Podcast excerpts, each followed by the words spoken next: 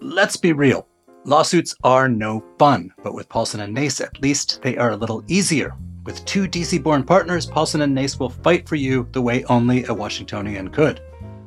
Paulson and Nace handles medical malpractice, wrongful death, and other complex injury cases involving negligence. So if you have been hurt or lost a loved one because of someone else's mistake or negligence, call Paulson and Nace for a no obligation consultation. Visit www.paulsonandnace.com or call 202 463 1999.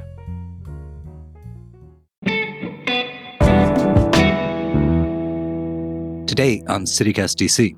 So, Metro last week rolled out a really frightening budget proposal for the new year that involves a, a whole lot of cuts and other stuff people are not going to want to see. How real is this? How scared should we be? I'm here with Metro Chief Randy Clarke, and he is going to tell us all about it.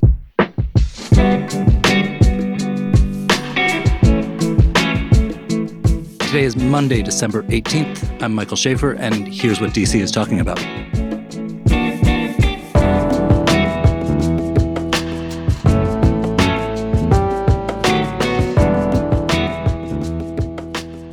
So, why don't we start with the biggest story of the year, arguably, um, which is the Caps and the Wizards leaving DC for Potomac Yard. At their announcement of this, they were very keen on touting the transportation access. Uh, what does this mean for Metro? Yeah. So listen, it's we're not involved in the decision. Mm-hmm. This is, uh, and you know, it's not. I don't know if it's a decision yet, as much as it's a framework for a decision. Uh, that's up for Virginia and Monumental to to work on. Uh, we just opened a new station there about six months ago. Clearly wasn't designed for an arena type of ridership traffic, but uh, the mayor at Alexandria has been talking about how modifications would have to be made. So as this process evolves, as it goes forward, we would uh, certainly collaborate with the development and the city and the state and uh, figure out what modifications we needed to uh, facilitate that type of volume of people. Uh, a development that size, you're talking a very big development. So you know, we we need to figure out a way to move a lot of people. That's what we do really well. We're a gazillion times better than roads and moving tons of people. That's the efficiency of transit. So we look forward to collaboration uh, as this moves forward. So there's been talk of like the the bloop and other changes involving the blue line. How would this affect those changes? I realize it's very early here. Yeah, that um, well, one we have no money for the bloop or anything else, uh, right?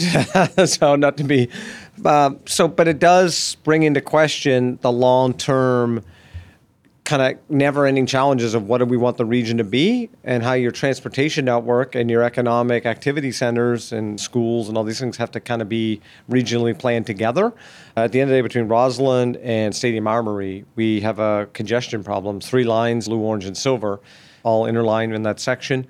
So when it's working perfect, it's amazing because frequency is nonstop. Uh, any issues, though, bottlenecks the whole thing. And so now we have to figure that out long term, and this could play into that. So if it weren't for the arena news, the, I think the news that would be dominating the city conversation right now would be about the metro budget because you've rolled out your proposal for next year. It is. Uh, I don't know what the dire, right, uh, catastrophic. Dire. I was going to say apocalyptic. Uh, yeah, but all all those adjectives will. But it's really grim. There's reductions in trains, reductions in bus service, fare increases, stations closing, uh, and so on. And a lot of layoffs and and uh, salary freezes here too. Uh, you've said you want to have a world class system. This is not. This is the opposite of world class system. Yeah, I mean that this this pushes us back heavy. So we just did this great strategic plan. Did it? Uh, the board approved it.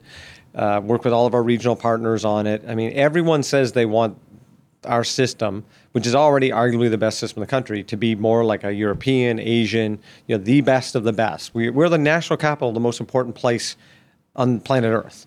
Uh, and there's ways that we can make that better, whether it's more BRT, you know, dedicated bus lanes, whether it's better weekend bus service in a lot of places that don't have it. Uh, we, quite frankly, should be talking about platform screen doors and automated trains that you would see. I mean, Dulles Airport has that. Mm-hmm. They're safer it's a much better customer experience and more cost efficient. We need to have goals to move our organization forward, not to be just what we're doing today. But this cuts go completely the opposite of that. So we put a lot of work in strategic plan. Uh, you know, we might have to just kind of be at a standstill here for a year or two. I think right now it's starting to look like maybe a short term versus long term strategy. Short term is how do we just not have these dire cuts and not really impact the region the same way, and then really try to get the whole region rallied around what the true cause is, which is a long term dedicated source of investment so we can stop doing this little thing that we do every other year around here. So I gotta ask, speaking of every other year, like isn't this like the, the Statue of Liberty play, right? The Park Service budget is threatened, and they say, "Well, we're going to have to close the Statue of Liberty," and everyone freaks out, and and then Yeah. and then the money is cut loose. Are these real? Like, Of is course this they're real. really well, like? I mean, okay, I, I mean, I don't know if that's the perfect analogy, but I, in one way, I like it, which is the Park Service doesn't have its own revenue. Someone else has to allocate the money to the Park mm-hmm. Service, so we don't have our own revenue, and that's a problem. So, we collect revenue from fares, which is not a massive part of our budget. We got a little bit of money in advertising and like fiber leases, which is like very small in the scheme of the budget. We get money from Virginia, Maryland, and DC uh, on the operating side, and on the capital side, the same three, and the federal government contributes on that side. Lots of transit agencies have their own revenue sources, and therefore are held accountable because they have sources that they're responsible for. you mean and by own revenue source, just for like not budget people? Yeah, like if you went to say Atlanta and their transit system, or say LA, they have their own sales tax. So there's a sales tax that everyone pays in LA. That's right. And, And it's not up to the city council or the state legislature to decide whether it goes to transit or something else. That's right. No, the, the transit authority has its own tax, and therefore it has to grow up and run its own budget. And we don't have that scenario here. We have a scenario where the model is three states all combined. Yeah, I put DC as a state for the sake of the conversation, right? Uh, all three states have to combine uh, on an annualized basis. So we don't really have good predictability year over year. Um, and it's really bad for our jurisdictional partners, right? Like, if we go budgeting year by year, how do they have good projections on year three, six, nine, 15? How do you do fleet planning? How do you do capital planning, software or technology planning?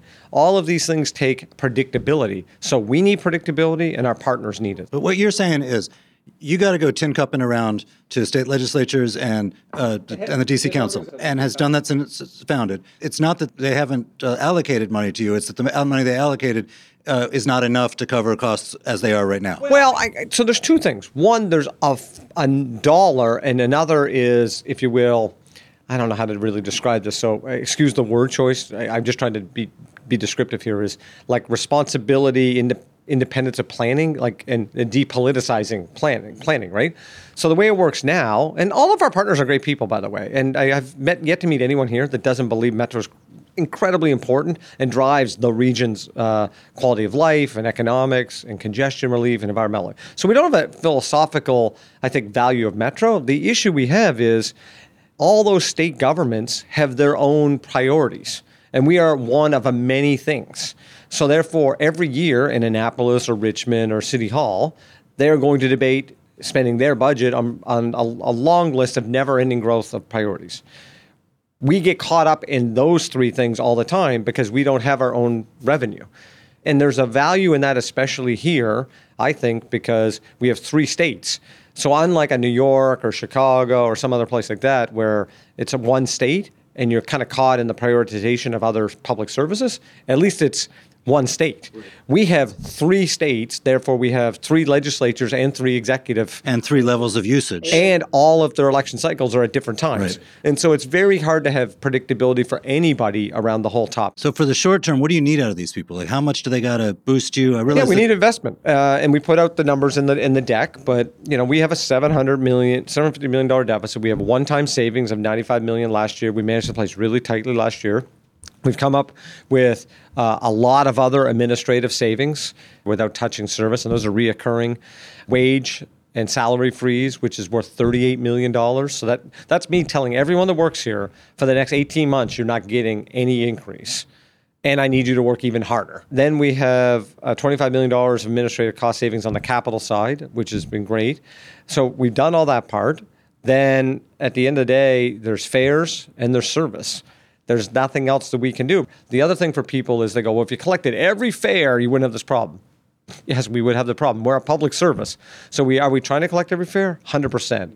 Fare enforcement's up. We have all these new fare gates. We're replacing fare box on buses. We're going after it and after it really hard. We want people to pay their fair share. There's a lot of, you know, people use systems and they say, I see people fare evading. If they did that, you wouldn't have a problem. And it's just that's just not technically accurate.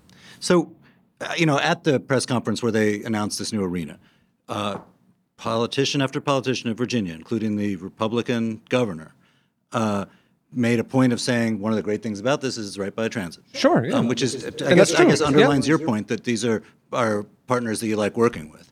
Uh, Yeah, I I'm mean, I if, I- like this, hard to not appreciate if Governor this is a thing you're able to leverage towards uh, getting some action out of these legislatures. Well, I, I- don't like the word leverage because then it seems like it's us versus someone. Like I'm like we're we're an apolitical organization, right? We're just transit professionals. Look, so that's why I don't like the leverage conversation. So to me, the positive of this is Governor Youngkin um, stood next to a metro station and said, "We can't do this without that great station over there," and he's correct. Where metro is is where everybody is. Three percent of the actual land in the entire DMV is within a half a mile metro station and it makes up 30% of the property tax for the region. 3% of land generates 30%. 70% of the jobs are within a half a mile.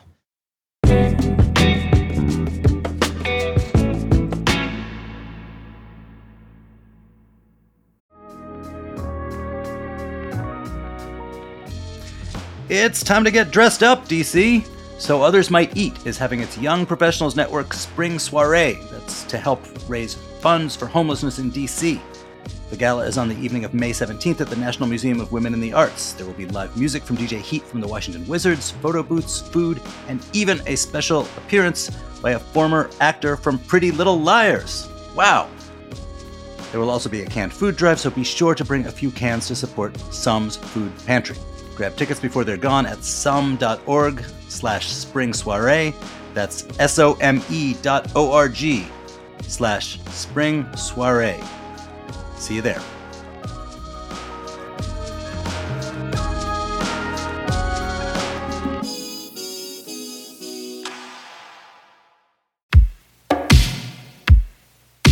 When was the last time you went to the theater? Well, we have a new show for you to check out. The Gala Theater in Columbia Heights is showing the political musical comedy Museum in the Closet, Evita's Return, which follows Argentine icon Eva Perón to the afterlife as her preserved corpse ignites political scandals, clandestine affairs, and mysterious murders. The show is full of samba, reggae, and tango that will have you tapping your feet nonstop. The show is in Spanish with English surtitles and will run from May 9th through June 9th. Get your tickets now at galatheater.org or call 202 234 7174.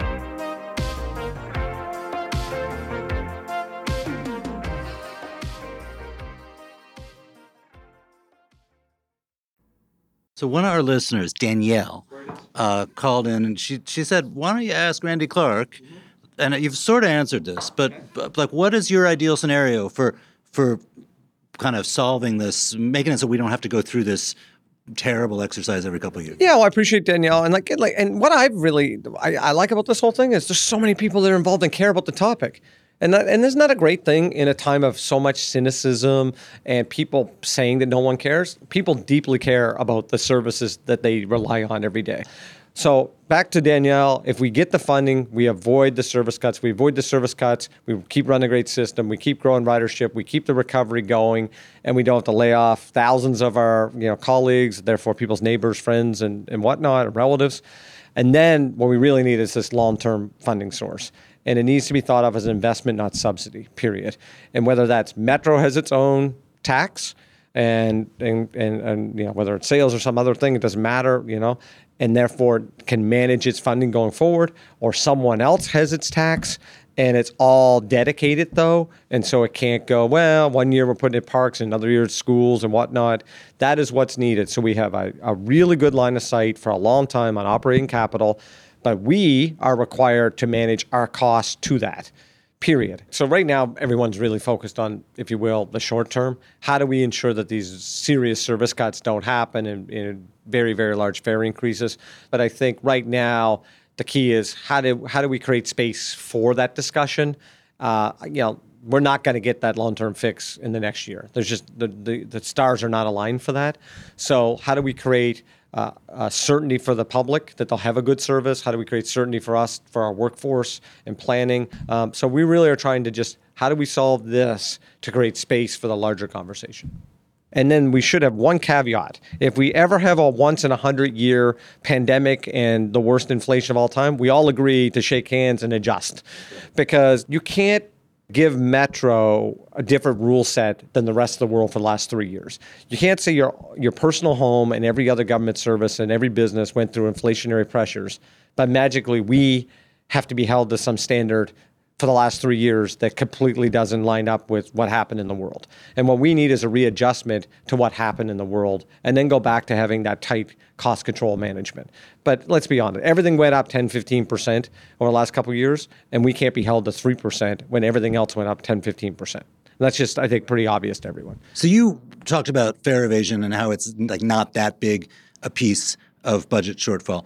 There's another piece of it though, which is, you know, if I'm just a regular Metro customer and I see someone else fare jumping, I think that person has broken the rule against fare jumping. For sure. And my mind, my human mind is likely to go to, well, maybe that person will also break the rule against punching me in the face or doing some act of violence or something terrible. I think I think there's a natural tendency for some people to think that yeah, way. and it makes it a more frightening experience, just a less good experience. Period. You, really put your foot down this year on uh, Oh, 100%. fare evasion. What are some of the things you did, and what are you continuing to do? Yeah, thanks for. I, I get me like one. I believe if you're gonna have a society, you have to have rules. We can debate what the rules should be, and so as if we as a region all said, like I'm just being hypothetically, we shouldn't have fares. Fine, and that's a good. That's a healthy policy discussion that the three states and metro should all have. That is a different situation than here are our rules, but let's not actually enforce rules. Then you don't have a validity on anything if you don't have rules. So we need people to pay their fair share clearly. Um, so we've done all these gate modifications. but I think we're up 15 stations, I think, give or take on that. Uh, and we're going to keep working and get every station by the summer converted. So they're much higher, much stronger. Uh, will we get zero people jumping? And of course not. We're not building a wall with you know machine guns on top, right? this isn't a prison. This is a public transit system.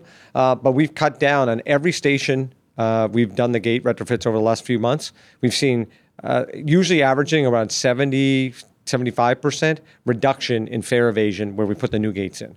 So therefore, people are paying revenue, uh, paying fares to get into the system. Well, answer me this. Yep. For a teenager of my acquaintance uh, who said, look, it, we ride for free and we're teens, so we forget our cards Yeah. a lot. And what's the harm if I jump at that Sure. time? And then there's this other group, right? Which is so we do want everyone that can pay to be paying. So if you and I are walking through, I mean, I think society would expect that we pay. Okay. We have a kids ride free program that we work with DC on specifically. So we worked a lot better with the school system this year to make sure they had their passes. But there'll be times where kids don't have their passes. I mean, kids can't remember to take a jacket in middle of February. They're gonna once in a while forget their pass. We will let them through, but what we're trying to do is take. Sometimes we take names. Sometimes we work with the schools directly to come into the stations, trying to do more pass distribution. We're also moving to a mobile application because one thing kids don't forget their phones, right? They just don't do it. They're like glued to their head, right? So we're working on a pilot to see if we can just get the passes directly on there for the kids as well. So we've we've seen a much bigger uh, compliance out of the kids this year. So that's kind of uh, so it's not a fare issue there. It's more that it's an orderliness issue.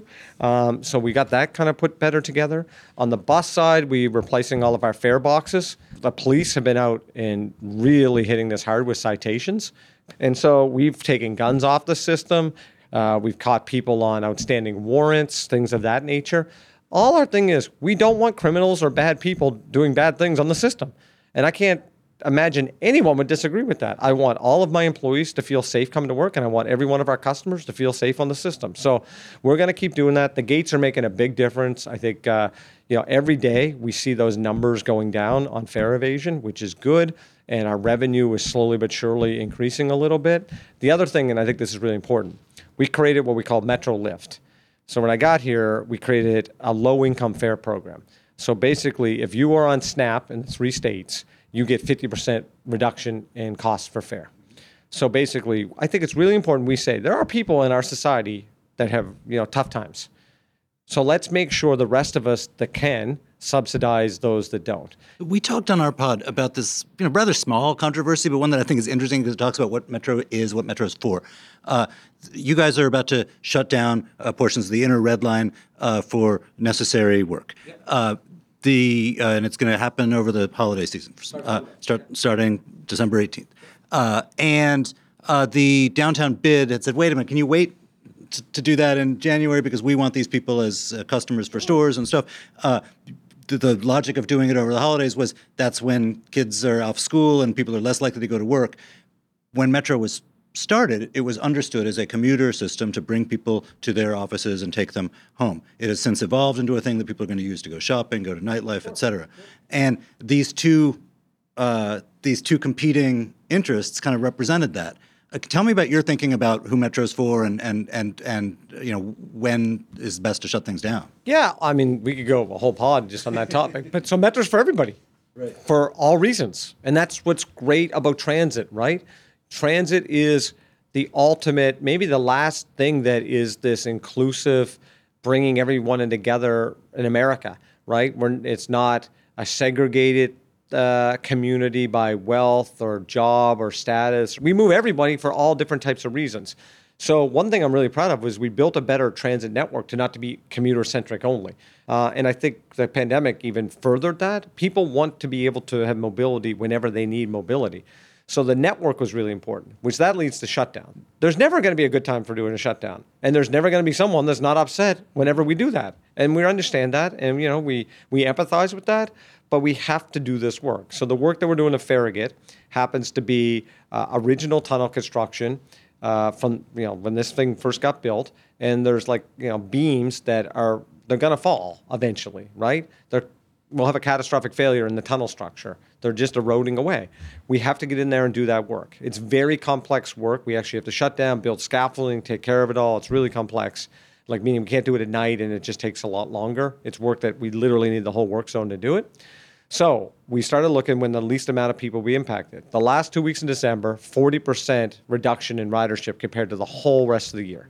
So we decided to impact the least amount of people. The other part of this that I think, you know, we want to get across is we have a great bus system. So I don't want us to have this like uh, elitist view as a city where, oh my God, the red line shut down. Yeah, okay. What about the bus system? So we, we'll move 400,000 people on the bus today right? Great bus system. So we're talking about if you go from a couple stations, we're going to have a free shuttle bus that gets you between them.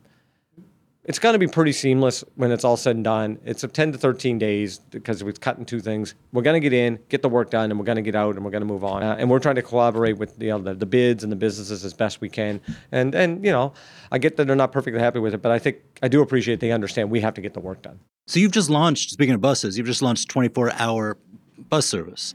Um, uh, and it's at right at the same time as as we're talking about these these severe budget cuts. Um, that seems like a weird contradiction to, to, to roll out something. Yeah, I think that's fair because it, expensive it is, and new. It is kind of weird.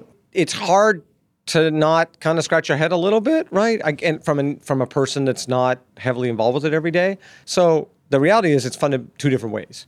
So we've been working with DC, you know, with the district here for better part of a year with a separate funding element that has nothing to do with the normal metro formula funding to set up 24 hour buses. So they said, here's some money. We would like you to run the buses all yeah, night. We work with them, and it's like, what's the most important way to actually get, you know, I mean, we need 24 hour bus system in a, in, a, in a community like this. That's separate from the regular formula of how the three states come together to fund Metro. So they made that money available in their budget. I'm optimistic you know, um, and depending on the conversation, cautiously or very, that all the regions going to come together and we're going to avoid these catastrophic cuts. Uh, and if that happens, then this again doesn't seem irrational, and it just seems like, hey, another another good thing for the community. But right now, I could see why people, you know, think that's a little off. So we're starting 24-hour bus system, uh, you know, in a few days. We're very excited about it. It's the first time in the agency's history, and you know, helping this community that way. It's great for our late night economy. It's great for public safety, you know, avoiding late, like a lot of fatalities and roadway issues happen overnight. It's great for equity. Uh, it's great for people that, you know, people that work at hotels and restaurants first thing in the morning. People want to get to an airport early. All of these things, this system will make a lot better and fill that couple hour gap overnight. Um, so, yeah, we're really excited to, to launch this. So we put, we asked our listeners to, to Sure. send in questions. Another from, from a couple, from Jill, Marcella. The question was, what's Metro doing to prevent crime or the perception of crime? You mentioned you, touched on this a little bit, but I'm, I'm wondering, you know, what you can tell. Yeah, well, great questions by them. Uh, we we can't put our head in the sand and pretend that uh, there's a crime topic out there, right? And I do think it's both real and perceived. We have a national perception of crime that is probably bigger than it actually is, but we clearly have real crime too, right? So I and, and I think it's got pretty politicized, uh, sadly. We have crime in America, especially gun violence, that is is really bad, and there's no getting around it, right? We have too much gun violence uh, uh, in the country. But if you look at the the reality is there's pockets of crime, but since everyone is dominated by mostly social media and everything's targeted, it is you are in, inundated with crime. So if the same amount of crime was happening now in 1992, you would not feel probably the same feeling of crime because depending on where you lived and worked and played, you might not even know about some of that crime. And in real 1992, was very serious crime. Very serious crime in DC, but the metro was never perceived as a place that was dangerous. That's right. So parts on that are A, there's a ubiquitous now of guns in America, and we're not getting like we have a gun problem in America. So what we've done in Metro, because we can't control crime, this idea that like Metro can control crime, I think any rational person knows we can't do that. But we have a role to play in public safety. So we have a great police department. Uh, our chief actually is a former uh, uh, one of the top chiefs over DC, so MPD. Uh, we have hundreds of officers out there every day. We're on patrol nonstop. We actually brought in about 100 special police officers. So we have armed security at, mo- at a bunch of our stations all the time now. We have we created a bus unit to just target bus and ride-alongs and things of that nature. We also brought together this idea, and I did this in Austin. We, I think we were the first in the country to do this in transit. Uh, crisis intervention specialists. So by the end of this year, I think we'll have almost 10 but these are crisis intervention, intervention kind of social worker level quality people. Not every issue in the system needs a police officer. There's a lot of mental illness in our in our society that we sometimes interact with or people experiencing homelessness that we want to get them resources and a cop might not be the best way to go about that uh, so we want to do that as well i would imagine that there's like very few places at least within the train system that are not on camera. And that's the third way. part, video. So we, you know, we kind of say compassion, uh, cops, and cameras, right? Three-legged approach to what we're doing. So we have our big control center, but we were trying to actually do this in a more proactive way as well. So if you're on a bus, we, we're going to be able to see what happens. If you, you know, buses and trains and stations and all of these kind of things. So that's why we solve crime almost instantaneously or with our partners. But let's say there was a, a hypothetical, a shooting on the street immediately we'll be asked, were there any buses on the street at that time? And if so, we'll immediately pull video and help, say, an MPD or someone else. We might catch a shooting on video, which will help them solve it. We might get partial plate if it was someone taking off from it. So we're part of the security apparatus. We've driven down crime. Uh, we're the lowest we've been in nine months. So every month in nine months, crime is going down. So are we where we want to be? No, but it is clear that we have a lot less crime in the system than we did a year ago. Part of that is that point of entry policing where we at the fare gates we are stopping people from from doing that behavior and getting in the system. Other, it's just much more patrol out there. Then again, video and all this other stuff. So we're going to keep at that real hard. So before I let you go, what, what's you, where do you live? What's your commute? Here to Metro headquarters? Yeah, so I, I I'm on the system every single day. I think uh, I looked at the thing last week. I have this year, I think about 550 trips on the system. Mm-hmm. I definitely do more rail overall, but my rail is definitely more in the week. I do the weekend probably a little bit more on the bus side, uh, but I'm on the system every single day. I walk a lot too, um, but I live in the city. And I, I assume that uh, everyone here knows where you live and uh, does I that make not. does that make them more likely to want to work that station or less likely? Listen, my job as a leader is to create a vision, drive passion, and clear the lane for others to care about their work, be empowered, and do their job. Uh, and so, my listen, there's no question. The team out there knows I'm on the system. Most people, I think, don't have a problem. Someone kind of keeping an eye on you and holding you accountable when they also are your their champion and they are willing to put in the work and walk the talk. And that if they're doing a good job, I'm gonna thank them heavily, and rep- and my job is to represent them publicly as well. So, yeah, so it's an honor to have this role. It really is. It's such a an amazing organization, and I'm really proud of the work we do. Uh, and we're gonna keep working on it to, to make sure people feel you know that they can count on us. Randy, thank you so much for being here. Yeah, thanks for having me. I really appreciate it. Happy holidays. You too.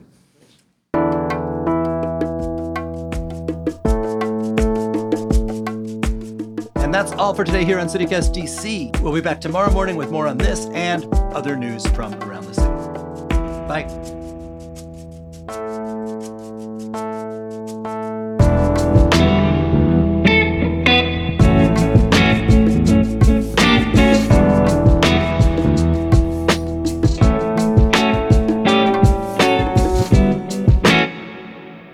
Well, I would say the biggest story of the year for us is our budget deficit. Well, I was gonna maybe start this with is the something like, uh, story of the year, I guess. I was So- going to start with something that wasn't catastrophic. Oh, okay. Um,